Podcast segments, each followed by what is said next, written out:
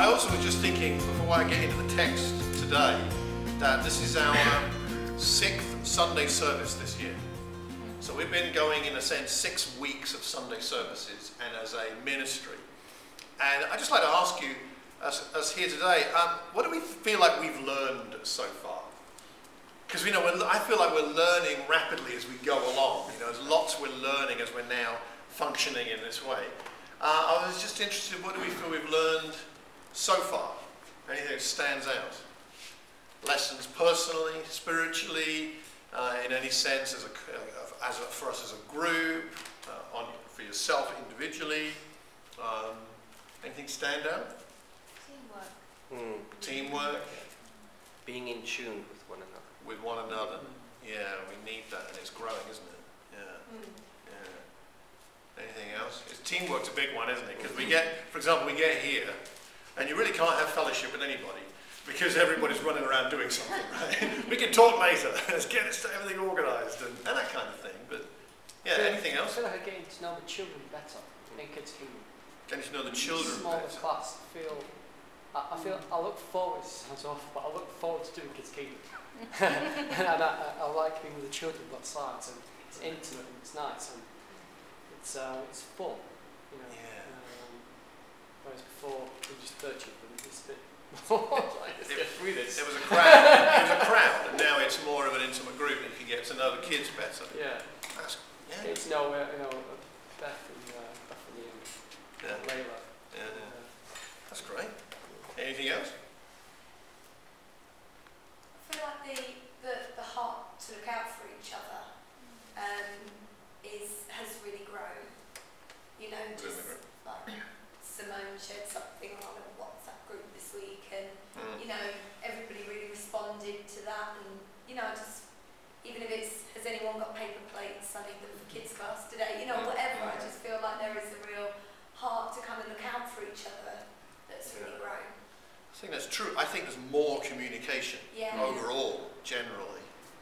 Excellent. Anything else? We're learning to bring warm clothing, several layers. Penny has the hot water bottle. Unless you're, unless you're really hard like Barry, who only needs a shirt. I uh, was going to be shorts. yeah.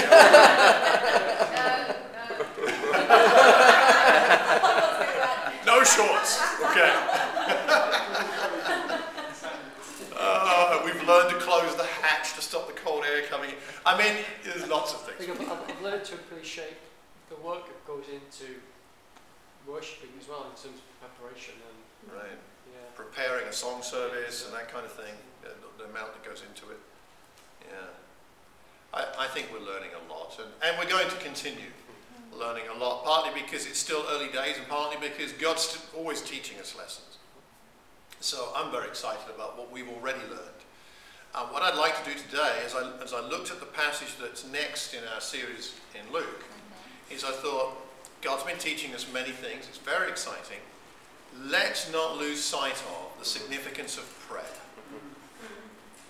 And I've called it the Jesus prayer, which is a whole other topic, really. As, as there's a thing called the Jesus prayer, but I'm not going to talk about the thing, the Jesus prayer, but just, just what we see about prayer here from Jesus' own life and his own heart, his own understanding of what his needs were, and how that might affect some of the things that we've got going on in our lives. So let's have a look here in, uh, uh, in Luke 6 and verse 12 to verse 19. And it says this. One of those days, Jesus went out on a mountainside to pray and spent the night praying to God. When morning came, he called his disciples to him and chose twelve of them, whom he also designated apostles.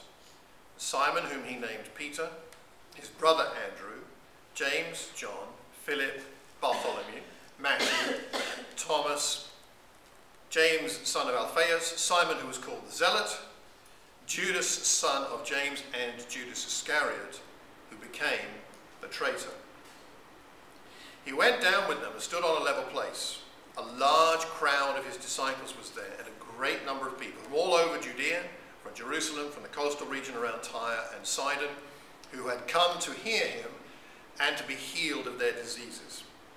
Those troubled by impure spirits were cured, and the people all tried to touch him because power was coming from him healing them all. We'll stop there and carry on with the passage in our next class we have. But prayer, the prayer of Jesus here, we see some interesting things. We see in the Gospel of Luke, Luke is one of the Gospel writers that, uh, amongst all the four of them, he emphasizes the prayer life of Jesus more than any of the other Gospel writers. And there's some references to Jesus praying or teaching on prayer. Well, in fact, I think they're all instances of him praying. It's an interesting emphasis that Luke has. And I think it's partly there, at least, to remind us of how important prayer is for us, too, if it's important for Jesus. Let me um, ask you this, let's uh, see what we think. If God, if Jesus is God in the flesh, why does he need to pray? And why does he need to pray about the decision he's making here about who of the bigger crowd of disciples, who is he going to select to be his apostles? Why, why if he's God in the flesh, deity here on earth, why would he need to pray about this? What do you think? Well, he's talking to his father, isn't he? He's, it's, it's a family discussion. I mean, I, I know that when I when I've got a decision to make, Uh, I like talking to Sarah you know, Yeah. about it. You know, so Sarah, want to comment on that? No, that's right. It's nice to. It's if, a family decision. Okay. Yeah. Good. Anything else? Why doesn't he? He knows these, these guys have been with him for a while. Why? Do, he must know by now. Surely he knows who's to be the, the apostles, right, fellas? It's you and you. Why go off up a mountain and pray? Because he still is fully human. Even though he's God in the flesh, he Uh-huh. is he is human. He is Um, human. And he still it's hard to describe but because he is fully human, he, he, he still needs to communicate in the way we do. Communicates with God in the same way we do because he's still he is fully human. Good point. Yeah. Excellent, Sean. I was thinking in the scripture in Philippians where it says he, he couldn't grasp the fact that he is equality with God. Um, so for me, it indicates a just incredible, complete humility. As in, of course I won't make a decision for myself. Of course I'll pray about it. As if there's no question in his mind that he's going to pray about this and get parity with God. Yeah, yeah. He didn't he didn't hold on to that equality. He let go of it. So therefore, he's showing us and, and living out an a dependence upon God, a true humility. That's a really good point. Uh, Joe, you had something? Um, basically, just that Jesus was uh, knowingly, maybe, setting an example for us. Knowing that we would read the scriptures, knowing that we would look at his actions, look at how he prayed, and how he would uh, be still and be encouraged. Um, because for us, when we are still, uh, whether we are in, a, in our room or in the woods, we go to the mountain to be refreshed uh, to spend time with God. We can't stay on the mountain. We have to come down the mountain and face the world. But it's going up the mountain, spending time with God. Just like Jesus went up the mountain, we have to go up, the, up to the mountain sometimes. Yeah, metaphorically. Absolutely. Good, yeah. And Maybe when he went up the mountain, he had a list of 30 in his head, mm, and he knew he had to narrow it down. right. Yeah. Maybe he was wrestling knowing that one of them was going to betray him. Maybe he had to prepare himself for that Yeah. too. Very good point. Um, since he came down and chose 12, but it doesn't say how he reached that decision, and maybe that was what he worked through. Worked through while he was up on the mountain. Yeah, Becky, you had something? Um, I was just thinking, um, maybe he already had an idea, but he was just checking that his idea was in line with God's. Right. Just that his will was in line with. God's will. Making sure he wasn't just um, uh, thinking independently. In that way, Yeah. yeah. And Sarah, did you have something? I was just thinking in, in terms of sometimes when you're choosing, because these, these disciples went on to build the church Yeah. and things, and sometimes when we're choosing people, don't necessarily know all their qualities, Mm, and yet God knows us through and through, and so mm, he needed that confirmation almost to say, you know, you know, these characters may not, he may have thought, actually some of these characters are a bit difficult, I don't know whether they're going to be any, any help whatsoever, you know. So, you know, to have that sort of, oh, go, actually, no, we need to use them. Yeah, yeah, that's a very good point. I mean, all, I, th- I think all of these things we're talking about are relevant. Uh, the Bible doesn't tell us exactly why Jesus had to pray, but clearly he felt he needed to.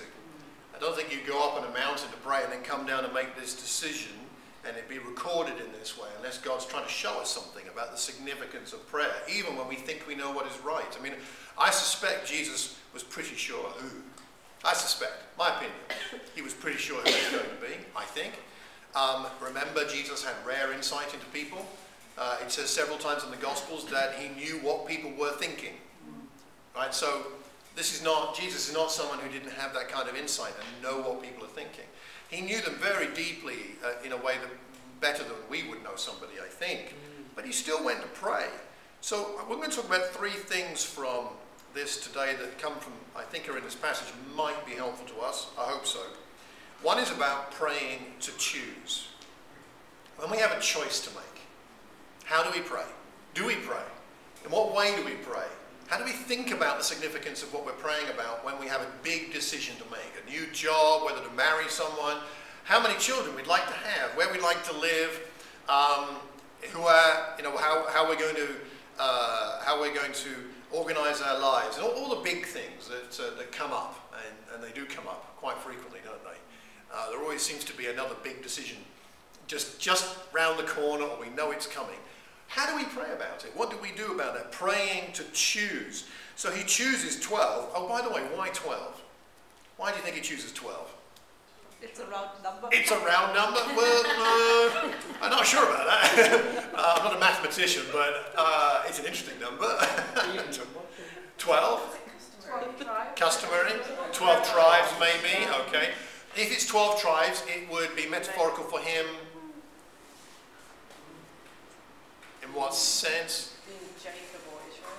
Jacob, Israel had 12 sons. That's Israel. So this is a new Israel. Okay, a new Israel. In fact, Israel as it was meant to be, as opposed to Israel as it happened, all the 12 sons squabbling and all that kind of thing that went on. Okay, we've got 12 um, sons, therefore 12 tribes. We've got other 12s in the Old Testament, a couple more. Anybody know? Two more 12s that came to my mind. Okay, there's one lot of 12 where the minority were faithful. Small minority of the 12. When they Jericho. Spies, Yeah. okay. Spies who went into the promised land, all right? So now we have hopefully 12 people who are going to be faithful going into the promised land in the sense of the new covenant and the church as opposed to the old covenant, right? So you've got that illusion, I think, there. And then you've got when they when Israel crossed from uh, went across the Jordan. Remember what happened after they crossed all the Jordan? The, the, the, the priests were in the middle. The people crossed the Jordan into the promised land, and then afterwards, remember what happened? Stones.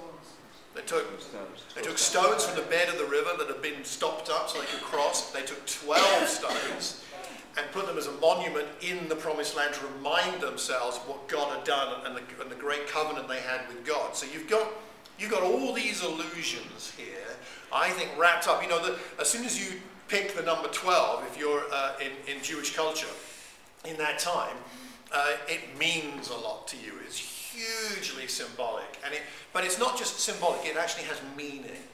Very important. God is with us, covenant, God's miracles, God, God's provision, God's choosing.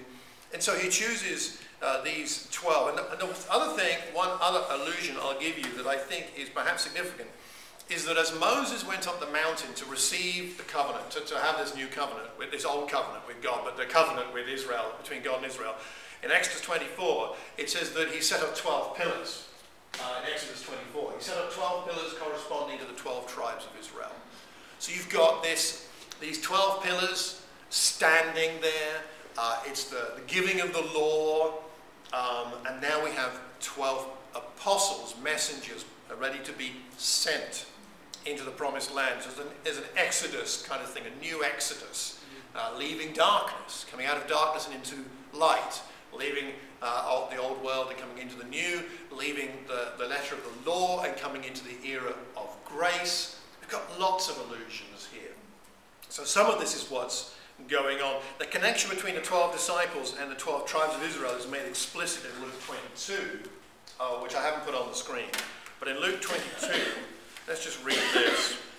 The connection here is made clearer. In Luke 22 and verse 28, it says this You are those who have stood by me in my trials, and I confer on you a kingdom, just as my Father conferred one on me, so that you may eat and drink at my table in my kingdom, and sit on thrones, judging the twelve tribes of Israel. They're going to have this role. I mean, that sounds a bit scary to me. I don't quite understand all of what that means, but that's okay. We'll eventually get to Luke 22 in our journey through Luke, and we'll find out what, more what that means then. But there's very strong connections here.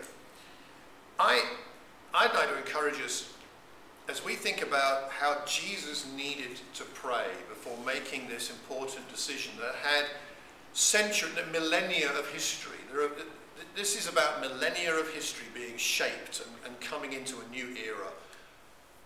As he prayed about that, I, I, I wonder how much we understand the significance of prayer in terms of our decisions. Decisions that we need to make. And decisions where we need insight, where we need God's wisdom, we need God's perspective, we need God to help us to check our motives. Why, why do I want this as opposed to this? And, and making sure as we go into a prayer time with God that we, we, we want to do this, but praying about how we really surrendered to the fact that God may say, actually, no, this isn't the best thing. Are we really praying to listen rather than just tell God what we're thinking, what we want? But are we going into a time of prayer saying, God, here's what's on my heart, but I'm ready to listen? And whatever way God chooses then to communicate, and God can communicate to us in many different, many different ways. Prayer is so important. We, we really do need to be a prayerful congregation. Whether it's praying here, or praying at home, or praying when we meet on other occasions, or just when we hang out. You know, it's fun to hang out, but maybe there could be a bit of prayer time connected with our hangout times. It's good to talk. I mean, I, I know we love to talk and talk. And I, one of the things I really appreciate about being in this group is how much we talk about our hearts and our feelings and our thinking. And we do really talk on that level. It's excellent. But maybe making sure we also pray and not just talk and be together. It seems to me so important if Jesus, if Jesus was devoted to prayer, even over decisions that I reckon he knew what to do, yeah. and how much more we need to pray. Let's make sure we pray as and before we choose what we're there to do. The second thing I, I see in this passage is, um, and this is an allusion rather than a specific thing, but it's uh, reacting to somebody, somebody mentioned Judas over here. And I, I do wonder whether, you know, on that mountain, Jesus had to pray specifically to be able to trust. I think there's praying to choose and then there's praying to trust. Imagine, he knew people's hearts, he knew who Judas was. There's another passage, uh, which I don't have the reference to here, John 6, that's right, John 6, it says that Jesus knew what Judas was all about from the beginning. So he knows from the beginning where this is going.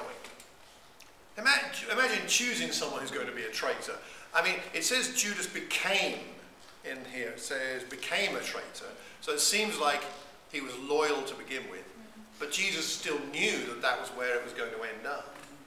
Imagine we put this ministry together and we pray, and God reveals to us that, um, well, I won't pick on anybody here. It'd be too, be, that'd be too nasty. But let's just say, you know, there was a, someone called uh, Jim. There's no Jim. No, okay, so someone called James, someone called Jim, and we all knew that he was going to be a, you know, persecute us and betray us and gossip about the things we shared in confidence and slander us. And if we knew that from the beginning, would we choose that person to be part of this ministry?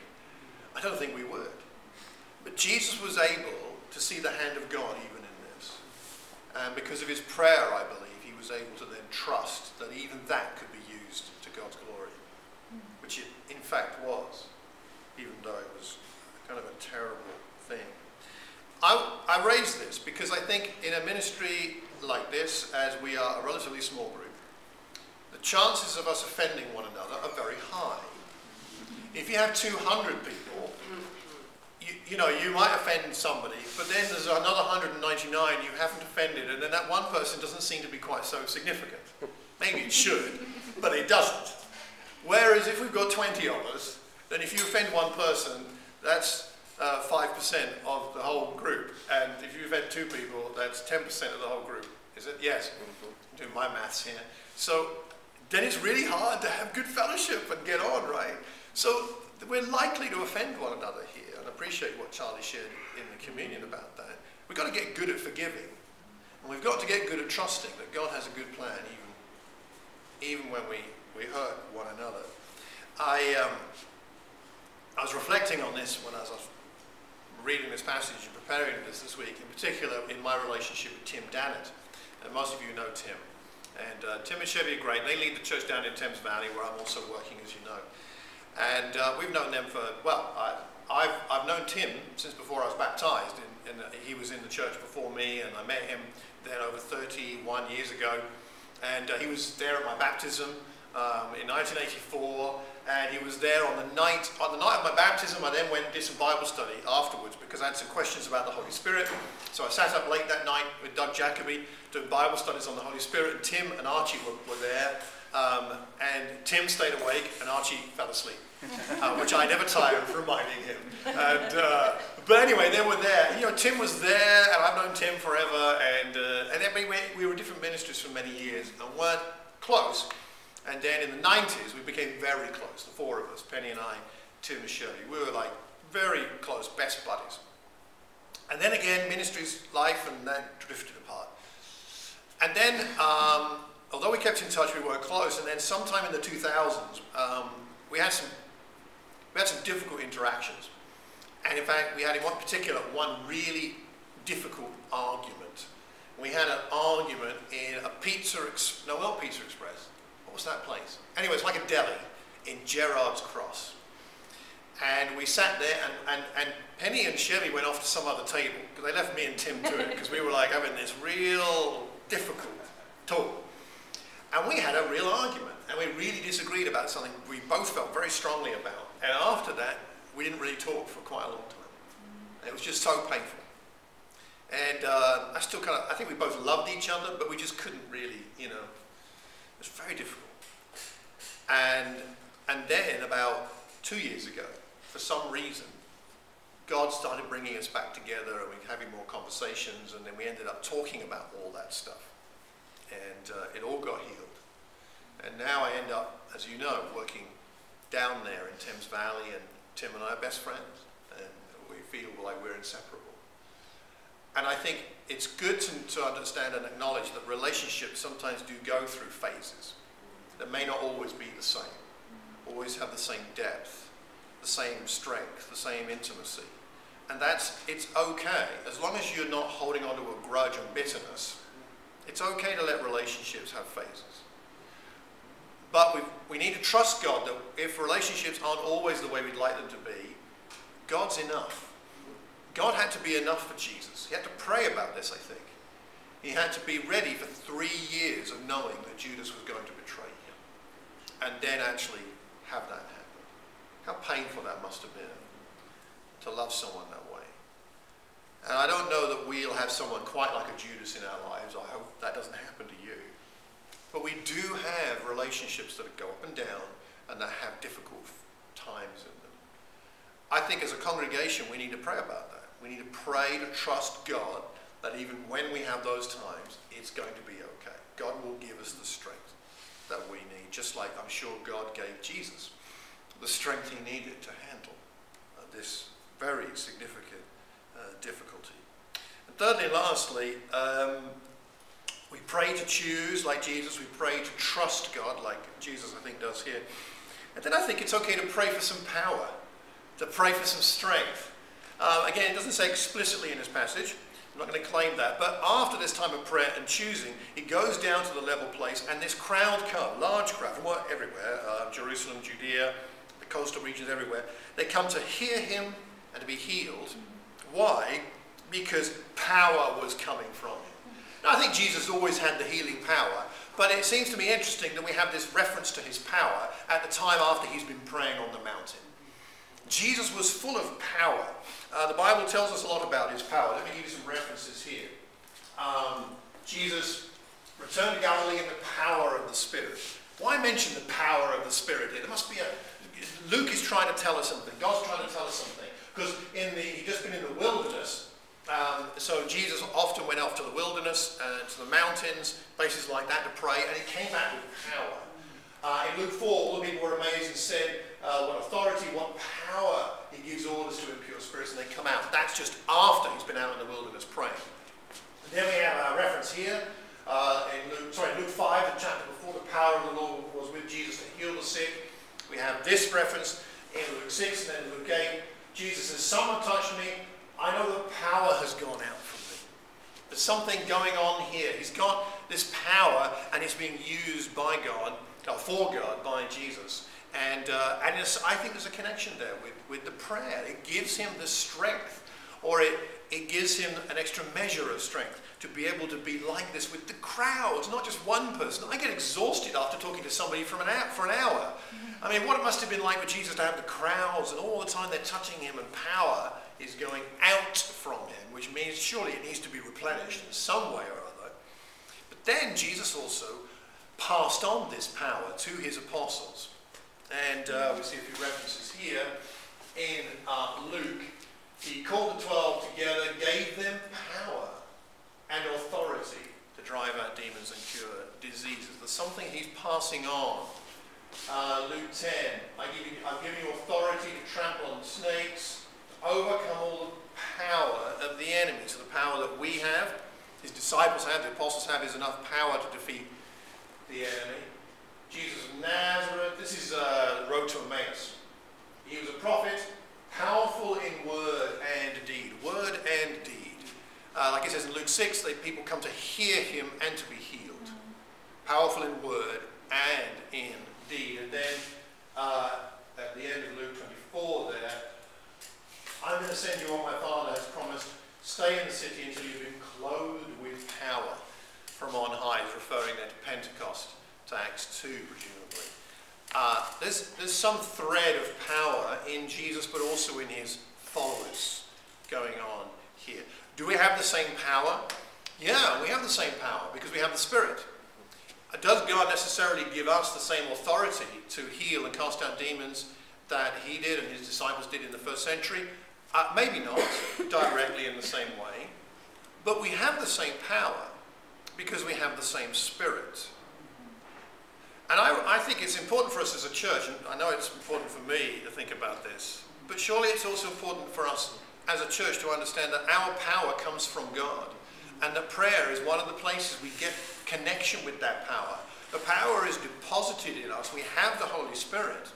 But that power can, can reside within us without necessarily having much impact on the people around us or even in our own lives unless we're connected with what God is doing and how he will use that power in our lives. How is God going to do that? I think part of how God is going to use his power in our lives is revealed, by the way, by, by praying, by being with God in prayer. Are you praying for God to be powerful in you? There's a difference between praying, God, just um, keep me sane and, and keep me faithful, amen. I mean, that, sometimes that's all we can pray, I know, I know. But then, then there are days when that's taken care of, and then we can say, God, I'm, I am sane, and I think I can get through today. Okay, now could you give me, could you give me insight, a vision as to what else your power could do in me? What else your power could do through me? So that people can come to you to hear about you and to be healed. What could, what could you do, God? Praying that next level, if you like, of prayer, that what could God do through us with his power?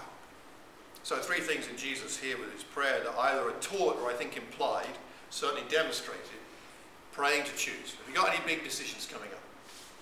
To be restored to the fellowship, to be baptized into Christ, to move, to change some things, to, I don't know. you must know yourself. If you've got any big things to decide about, then maybe praying up a mountain would be good. Maybe praying, whether it's a metaphorical or a literal mountain. Um, I'm going to Dunstable tomorrow. I've got some decisions to make, uh, actually, which I can't share with you today because of confidentiality things, and I'll share with you when that's resolved. Um, but it, positive decisions, positive stuff, very positive. I'm very excited about it. But I'll share that with you another time. I can't today, at least not on the recording. Yes, I could cut it. No, it's still confidential. I can't. Okay. So, I wish I could. But I'm going to go to Dunstable Downs. I'm going to go to Dunstable Downs, which, as many of you know, is my favourite place to go and pray about these, this kind of stuff. And it's very poignant for me to go there because, uh, as I'm sure you all know, it's my birthday today. So it's Happy great to go to Dunstable Downs because with, I could, was within sight of where I was born. And from there I can see Luton, which is where I was born 55 years ago today. Some of you, somebody needs to say you don't look it. No. No. Come on, people. Sorry, did you say, did you say first? Anyway, I'm looking forward to going there to pray about that and about these decisions. Do you have some decisions to make? Secondly, what about praying to trust? Do you have some relationship challenges? Do you pray about God, let me have a good heart, an open heart, a trusting heart? It'll be okay in the end. Thirdly, praying for power. Praying for power. One last thing to share, and then uh, we'll, we'll conclude. You know, last year, as we were doing our planning for our, uh, getting all this together, we talked about at some point having an official big launch service. So we're meeting, having a great time. But it'd be great to have a, like a big thing where we invite tons of people, tell everybody, and have a big thing, right? And we haven't picked a date. And we haven't picked a date because basically I couldn't make my mind up. so uh, I prayed to choose. And uh, so here's my suggestion: is that we go for May the 8th. And uh, if it's not a convenient date, let me know and we'll shift it. But I looked at the calendar and what's happening around that time of year, and it seems to me I can't see anything else that could get in the way. But if you're going to be on holiday, just let me know and we'll move it because we, we really want everybody to be here, obviously. And it's far enough off can get A, organised, B, tell all our friends, and C, pray a mm. lot about it. Yeah. And what I'd like is prayer ideas. Creative, innovative, different kind of prayer ideas. How, you know, maybe we could do some of the traditional things like prayer and fasting and all-night prayer maybe, but what about some other ideas for how we could pray specifically and powerfully about this so that God will do some amazing things. So let me leave that with you as a thought and something to pray about and ideas to pray about and ideas to, to share with one another about how we could pray about that special event. Jesus' prayer is amazing. His prayer life is incredible. Jesus is amazing. Let's just face that. Pray to choose, pray to trust, and pray for that power. To God be the glory. Amen. Amen. Amen.